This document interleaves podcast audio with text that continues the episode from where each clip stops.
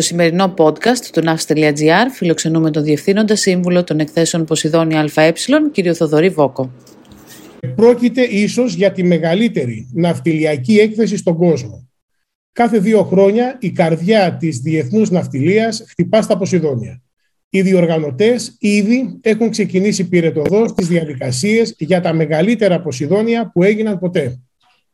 Και όλα δείχνουν πως η πανδημία που οδήγησε στην ε, μη πραγματοποίηση της έκθεσης το 2020 βρίσκεται σε ύφεση, καθώς οι χώρες μία προς μία έρουν τις απαγορεύσεις. Φέτος, τα 27 Ποσειδόνια θα λάβουν χώρα στην Αθήνα, στο Metropolitan Expo, από τις 6 έως τις 10 Ιουνίου 2022. Αξίζει να σημειώσουμε πως τα Ποσειδόνια τελούν υπό την αιγίδα του Υπουργείου Ναυτιλίας και Νησιωτικής Πολιτικής του Ναυτιλιακού Επιμελητηρίου Ελλάδος και της Ενώσεως Ελλήνων Εφοπλιστών. Σήμερα λοιπόν έχουμε την χαρά και την τιμή να φιλοξενούμε τον Διευθύνοντα Σύμβουλο των Εκθέσεων Ποσειδόνη ΑΕ κύριο Θοδωρή Βόκο με τον οποίο θα συνομιλήσουμε για τις τελευταίες εξελίξεις που αφορούν στην έκθεση του Ιουνίου. Κύριε Βόκο, καλώς ήρθατε σε αυτό το NAVS podcast. Καλώς σας βρήκα, σας ευχαριστώ για την πρόσκληση. Εμείς ευχαριστούμε. Πάμε λοιπόν στην πρώτη ερώτηση ποια είναι η συμβολή των Ποσειδονίων διαχρονικά στην ανάδειξη της πρωτιάς της ελληνικής και της ελληνόκτητης ναυτιλίας; Είναι μια πολύ καλή ερώτηση και θα την γενικεύσω ακόμα λίγο περισσότερο. Ο σκοπός των Ποσειδονίων είναι η ανάδειξη της σημασίας της ελληνικής ναυτιλίας. Όχι μόνο της πρωτιάς, αλλά μας μας ενδιαφέρει να αναδείξουμε τη σημασία της ναυτιλίας. Και αυτή η σημασία χωρίζεται σε δύο κομμάτια, θα έλεγα για την ακρίβεια. Μας ενδιαφέρει να αναδείξουμε τη σημασία που έχει η ναυτιλία για την εθνική οικονομία. Όπως γνωρίζουμε, συνεισφέρει το 7 έως 8% του ΑΕΠ, δημιουργεί πάνω από 100.000 θέσεις εργασίας και αποτελεί έναν όλο και πιο ζωντανό οργανισμό της οικονομίας μας, καθότι βλέπουμε σε περισσότερα πανεπιστημιακά τμήματα περισσότερους νέους να επικεντρώνονται σε αυτόν τον κλάδο και να θέλουν να βρουν μια διέξοδο μέσω αυτού. Και αυτό είναι κάτι που στα Ποσειδόνια με πολλούς και διάφορους τρόπους προσπαθούμε να υποστηρίξουμε. Η δεύτερη πτυχή είναι βέβαια ότι πρέπει ανα πάσα στιγμή να αναδεικνύουμε τη σημασία της ελληνικής ναυτιλίας για την παγκόσμια οικονομία. Κάποια νούμερα που προφανώς θα ξέρει ο, το ακροατήριο, αλλά είναι καλό να επαναλαμβάνονται. Η ελληνική ναυτιλία αποτελεί το 20% του παγκοσμίου στόλου και το 60% του ευρωπαϊκού στόλου. Αυτό σημαίνει ότι από όλα τα αγαθά που έρχονται στην Ευρώπη, πάνω από τα μισά έρχονται σε ελληνικά πλοία. Χρειάζεται να το συνειδητοποιήσουμε αυτό. Είναι τεράστια σημασία. Και τα τελευταία δύο δύσκολα χρόνια έχουν αναδείξει δύο ακόμα πτυχές αυτής της σημασίας που έχει η ελληνική ναυτιλία για το παγκόσμιο στερεώμα. Το πρώτο είναι η αξιοπιστία της και η συνεχής παρουσία της όλα τα δύο χρόνια της πανδημίας. Ενώ όλος ο κόσμος ήταν κλεισμένος στο σπίτι, δεν έλειψε κανένα αγαθό πουθενά. Αυτό, παιδιά, πολλοί κόσμος το ξεχνάει το γεγονός ότι ενώ ήμασταν στο σπίτι και παραγγέλναμε πράγματα από το Amazon, από οποιοδήποτε website, ε, ο ένας ήθελε να ασχοληθεί με την κυπουρική, ο άλλος ήθελε να ξαναχτίσει το σπίτι του και ότι όλα ήταν διαθέσιμα τόσο στα μαγαζιά όσο και στο πόρτα σου, οφείλεται στο ότι η ναυτιλία συνέχισε να παραδίδει. Μέσα στις πιο αντίξωες συνθήκες, η ναυτιλία λειτουργήσε κανονικά, ξεπέρασε τις αντικσότητες και επιτέλεσε το έργο της. Δεν πρέπει να το ξεχνάμε αυτό. Και λαμβάνοντας υπόψη τις τελευταίες εξελίξεις ε, με τον πόλεμο στην Ουκρανία, βλέπουμε ότι έχει τεράστια σημασία που η ελληνική ναυτιλία είναι ένας ανεξάρτητος παίχτης στο παγκόσμιο στερέωμα. Ανεπηρέαστος από τα εμπλεκόμενα μέρη κατά μία έννοια. Βλέπουμε ότι τα τελευταία χρόνια το κινέζικο στόλος μεγαλώνει. Κάποιοι λένε ότι σε κάποια χρόνια μπορεί να είναι και πρώτος σε μέγεθος. Δεν έχει αυτό σημασία. Σημασία έχει να παραμένει πάντα ένας από τους πρώτους στόλους, ο ελληνικός στόλος, που είναι ανεξάρτητος και έτοιμος να συνεργαστεί με όλες τις χώρες ανά πάση στιγμή και να συνεχίσει να παραδίδει. Οι Αμερικάνοι αυτό το αναγνωρίζουν, ότι ο ελληνικός στόλος είναι ένας ανεξάρτητος παίχτης, στον οποίο μπορούν να βασιστούν. Και ότι είναι ένας τίμιος συμπαίχτης που θα επιτελέσει το έργο του όποτε Μία άλλη πτυχή των Ποσειδονίων είναι ότι θέλουμε να αναδείξουμε και να αλλάξουμε πλέον το προφίλ που έχει ο ελληνικός στόλος διεθνώς. Παλιότερα θεωρούταν ο μεγαλύτερος στόλος τελεία. Τώρα θεωρείται ο μεγαλύτερος και ο πιο μοντέρνος, ο πιο κατάλληλα εξοπλισμένος και ο πιο σύγχρονος στόλος από όσους υπάρχουν. Έχει αλλάξει το προφίλ του ελληνικού στόλου. Έχουμε πλέον τα καλύτερα καράβια. Τα δουλεύουμε με τον καλύτερο δυνατό τρόπο και είμαστε στην πρωτοπορία στην ε, υιοθέτηση νέων τεχνολογιών. Τόσο για την καλύτερη επίδοση του στόλου, όσο και για την καλύτερη προστασία του περιβάλλοντος. Νομίζω ότι βλέπουμε πλέον ότι οι Έλληνες που παλιότερα συνήθως αργούσαν να υιοθετήσουν νέες τεχνολογίες, είναι οι πρώτοι και τις χρηματοδοτούν κιόλας και συμβάλλουν και στην έρευνα.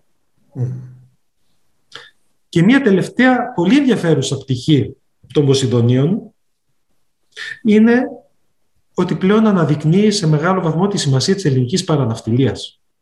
Είμαστε πολύ τυχεροί να βιώνουμε την άνοδο και την ανάπτυξη των Ελλήνων κατασκευαστών ναυτιλιακού εξοπλισμού, ψηφιακής τεχνολογίας και υπηρεσιών.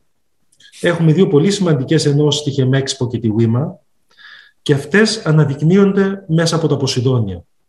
Και δεν τροφοδοτούν πλέον μόνο τον ελληνικό στόλο, τροφοδοτούν και ξένους στόλους. Έρχεται πλέον ο ξένος πλειοκτήτης για να αγοράσει ελληνικά προϊόντα στα Ποσειδόνια. Αυτό είναι μια καινούργια πτυχή που μας χαροποιεί ιδιαίτερα και νομίζουμε ότι και τα Ποσειδόνια έχουν συμβάλει με τον τρόπο τους αυτή την επιτυχία, δίνοντάς τους το, την πλατφόρμα για να αναδειχτούν και να προβληθούν προς το εξωτερικό. Το 2020, λόγω της πανδημίας, δεν πραγματοποιήθηκαν τα Ποσειδόνια.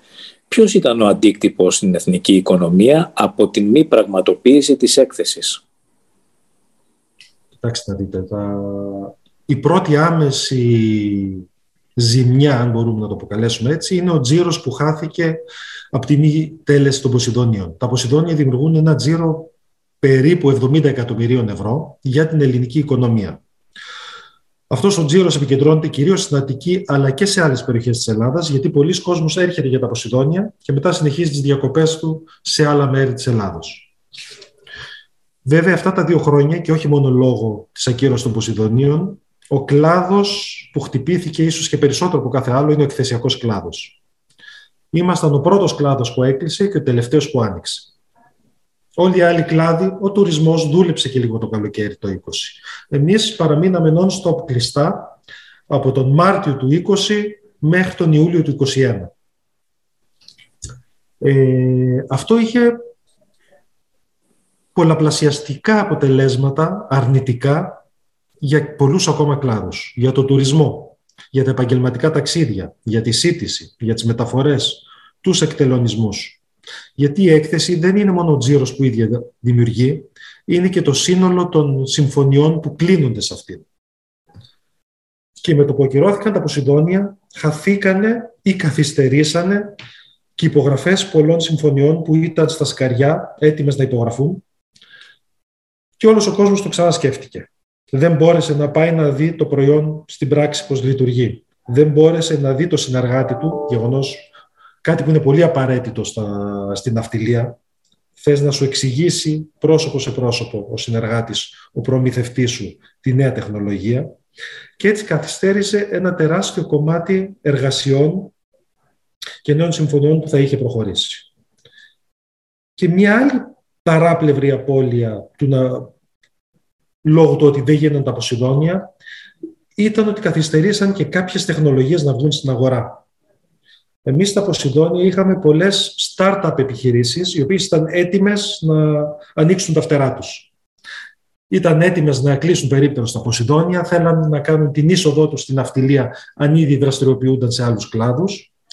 Ή είχαν καινούργια εφαρμογή για την αυτιλία και η απουσία των Ποσειδονίων τις καθυστέρησε προσπαθήσαν εν συνεχεία με πολλούς τρόπους και με όλα τα διαθέσιμα κανάλια να επικοινωνήσουν το προϊόν τους, αλλά όπως καταλαβαίνετε, άλλο να κάνεις γερό μπάσιμο στα Ποσειδόνια και άλλο μετά πόρτα-πόρτα διαδικτυακά να προσπαθείς να παρουσιάσεις ένα νέο και πόσο μάλλον τεχνολογικά καινοτόμο προϊόν και να το εξηγήσεις σε περίοδο που πολλές εταιρείες δεν δέχονταν καν ε, πρόσωπο με πρόσωπο ραντεβού. Οπότε όλες αυτές οι εταιρείες αναγκαστήκαν και καθυστερήσαν τα marketing σχέδιά τους. Και τώρα έχουν επανέλθει βέβαια, είναι έτοιμες να έρθουν στα Ποσειδόνια, να παρουσιαστούν είτε μέσω κάποιου σεμιναρίου είτε στο περίπτερό τους και θέλουν να επικοινωνήσουν τα προϊόντα τους και τις υπηρεσίες τους στο ευρύτερο δυνατό κοινό με τη μία. Έτσι θα καλύψουν πολύ χαμένο έδαφος. Κύριε Βόκο, οι προετοιμασίες για τα Ποσειδόνια του 2022 φυσικά έχουν ξεκινήσει πυρετοδός. Ε, ποια είναι τα μέχρι τώρα δεδομένα και ποιες είναι οι προσδοκίες για τη φετινή έκθεση; Όπως έχουμε δει από τις εκθέσεις που έχουν ήδη διοργανωθεί, όχι μόνο στην ναυτιλία αλλά και σε άλλους κλάδους και ειδικότερα στην Ελλάδα, υπάρχει τεράστιο ενδιαφέρον να επιστρέψει ο κόσμος στις εκθέσεις. Ανυπομονεί ο κόσμος να συναντηθεί πάλι, να δει τους πελάτες του και τους συνεργάτες του και αναγνώρισε ότι η διαδικτυακή επικοινωνία έχει κάποια όρια.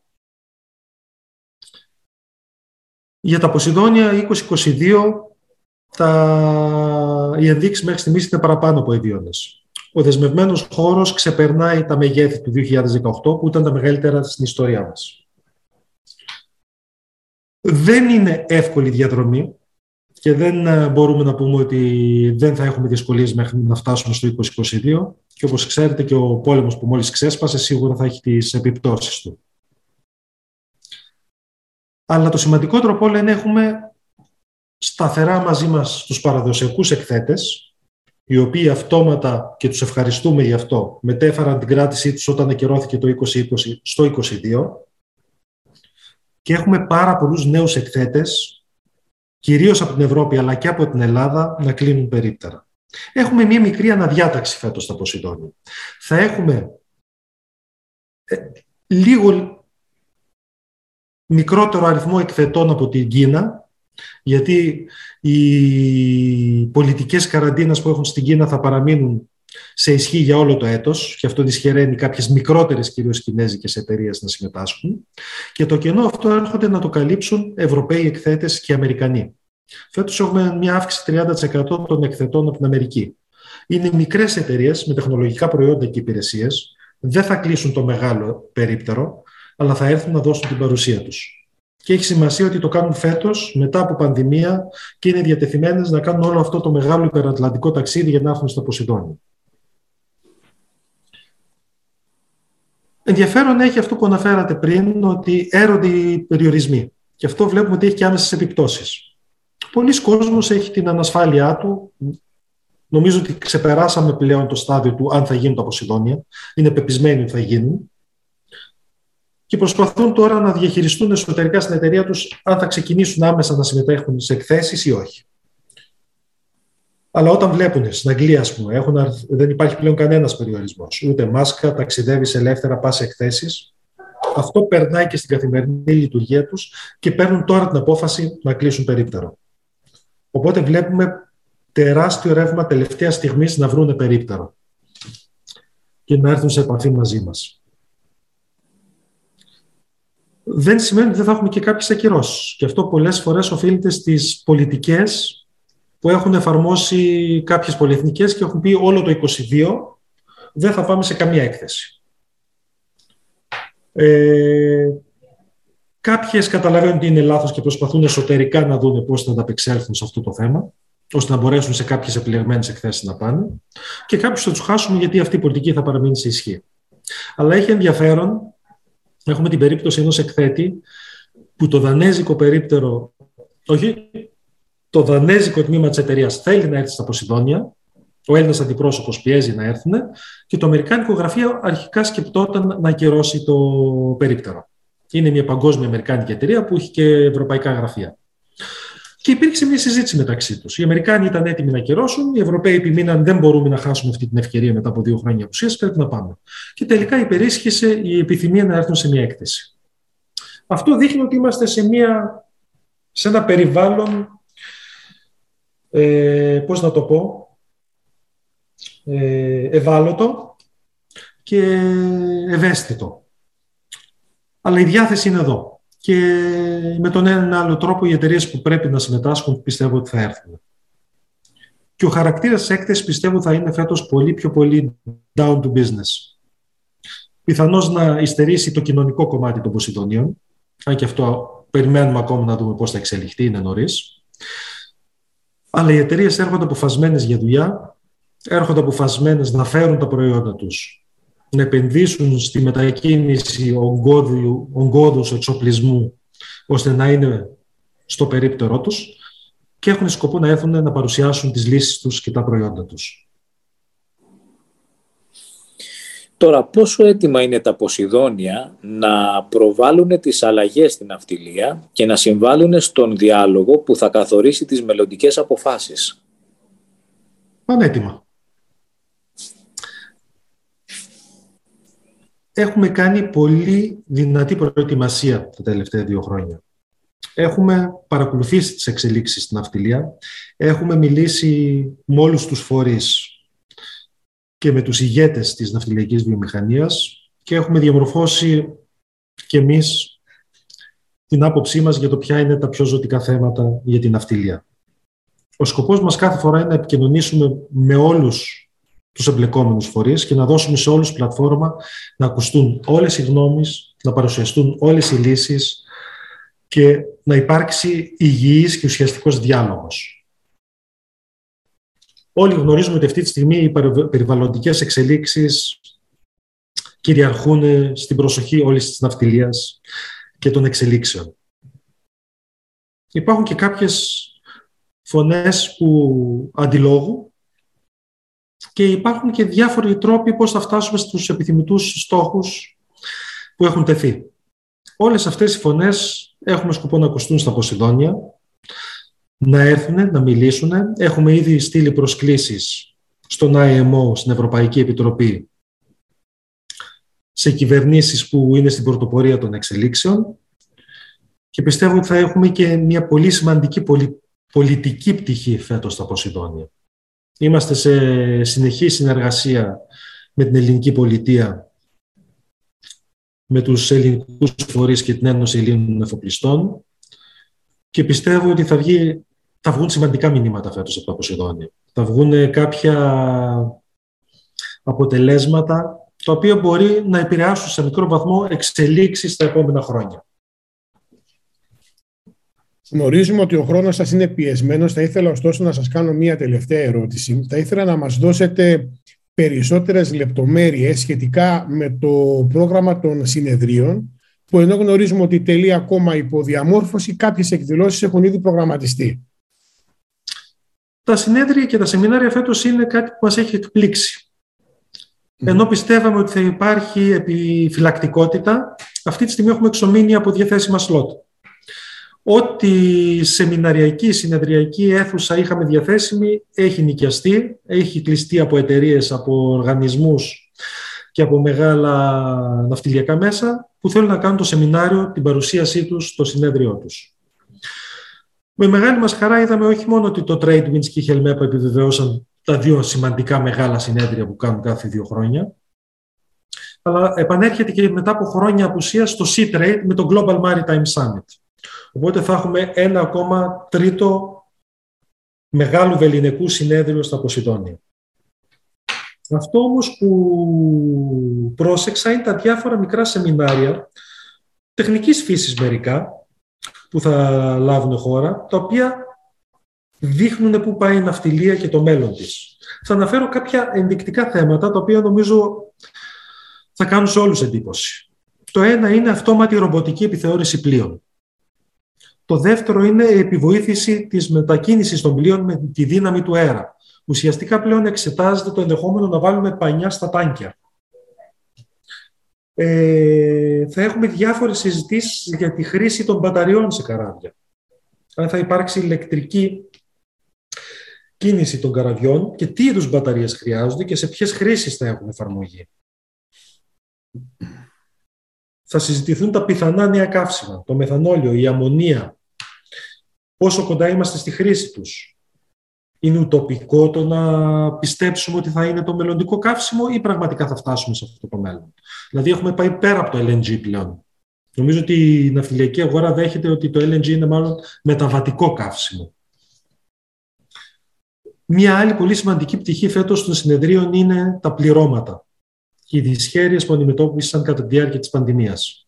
Όπως ξέρετε, μέσα στην πανδημία πολλά πληρώματα μείνανε δεσμευμένα σε καράβια έξι μήνες, δεν τους επιτρέπαν να αποβιβαστούν. Ήταν πολύ δύσκολο τα πληρώματα να πάνε από τον έναν προορισμό στον άλλο για να επιβαστούν στα καράβια. Και όμως συνέχισαν να εργάζονται και όμως επιτελέσαν το έργο τους. Αλλά δημιουργήθηκαν νέα ζητήματα για τα πληρώματα. Πρέπει και αυτά να συζητηθούν. Και τέλος, αυτό για το οποίο είμαστε πολύ περήφανοι και συνεργαζόμαστε με πολλούς οργανισμούς οι οποίοι συμβάλλουν στην ανάδειξη της ναυτιλίας στις νεότερες γενιές είναι τα συνέδρια και τα σεμινάρια που κάνουμε για τη νέα γενιά. Θα συνεργαστούμε πάλι με το Yes Forum, το οποίο προσπαθεί να μοιήσει τους νέους στην ναυτιλία. Θα συνεργαστούμε με τον Ίσαλο και τα ναυτικά χρονικά, που επικεντρώνονται στις ναυτικές ακαδημίες και προσπαθούν να δώσουν πρόσθετα εφόδια στους νέους ναυτικούς και στα μελλοντικά στελέχη των εταιριών. Επιπλέον, χαιρόμαστε πολύ και αυτό αναδεικνύει την πίστη που έχουν στα Ποσειδόνια οι ξένοι οργανισμοί είναι ότι θα έχουμε σημαντικά συνέδρια από ξένους κρατικούς φορείς. Η Ιαπωνική Ναυπηγεία και η Ένωση Ναυπηγείων Ιαπωνίας. Τα Κορεάτικα Ναυπηγεία. Η Ναυτιλιακή Ένωση της Πολωνίας μαζί με την Περεσβεία που θα έχουν πολωνικό εθνικό περίπτωρο θα κάνουν συνέδριο να προωθήσουν τις ναυτιλιακές τους βιομηχανίες. Αλλά το γεγονός ότι αυτό το έχουν επιβεβαιώσει έξι μήνες πριν δείχνει την πίστη τους στη σημασία των Ποσειδονίων και στο ότι θα γίνουν, θα λάβουν χώρα και έχει σημασία για αυτούς να έρθουν παρά τις όποιες πιθανές αντικσοότητες αντιμετωπίσουν. Συνοψίζοντας, νομίζω θα έχουμε πετυχημένα Ποσειδόνια, ιδιαίτερα σημαντικά Ποσειδόνια, θα είναι η πρώτη μεγάλη εκδήλωση που θα συνέλθει η ναυτιλιακή βιομηχανία. Έχουν γίνει κάποιες ναυτιλιακές εκθέσεις, μικρότερες, πιο περιορισμένες λόγω των συνθήκων. Τα Ποσειδόνια μάλλον θα είναι η πρώτη εκδήλωση που θα έρθει σύσσωμη παγκόσμια ναυτιλία. Και αυτό θα βάλει και την Ελλάδα στο επίκεντρο. Θα αναδείξει για άλλη μια φορά ότι η Ελλάδα είναι ένα μέρος που μπορεί να γίνουν δουλειές, που μπορεί να φιλοξενήσει διεθνή γεγονότα τεραστίου βεληνικούς και με την υποστήριξή σας και όλων των φορέων της ναυτιλίας πιστεύουμε ότι μπορούμε να καλύψουμε το χαμένο έδαφος των τελευταίων τεσσάρων ετών. Αυτό είναι σίγουρο. Θα θέλαμε να σας ευχαριστήσουμε πάρα πολύ. Σήμερα ήταν μαζί μας ο κύριος Θοδωρής Βόκος, ο Διευθύνων Σύμβουλος των Εκθέσεων Ποσειδόνια. Θα θέλαμε να ευχηθούμε καλή επιτυχία στα φετινά Ποσειδόνια που αποτελούν εθνικό κεφάλαιο για την ναυτιλία μας. Θα είμαστε όλοι εκεί να υποστηρίξουμε ο καθένας από τη μεριά του το σημαντικό αυτό θεσμό που τόσο έλειψε από την παγκόσμια ναυτιλιακή κοινότητα λόγω της πανδημίας το 2020 και να ευχηθούμε ολόψυχα καλή επιτυχία στα Ποσειδόνια του 2022. Σας ευχαριστώ πολύ και σας συγχαίρω για αυτή την πρωτοβουλία των podcast που είναι και αυτή μέσα στην ε, τεχνολογική εξέλιξη της ναυτιλίας. Σίγουρα. Εύχομαι να μας δοθούν και άλλες ευκαιρίες κατά τη διάρκεια της έκθεσης να είμαστε σε επικοινωνία και να επικοινωνούμε όλα τα καλά νέα για την ναυτιλία μας. Ευχαριστώ πολύ. Και εμείς.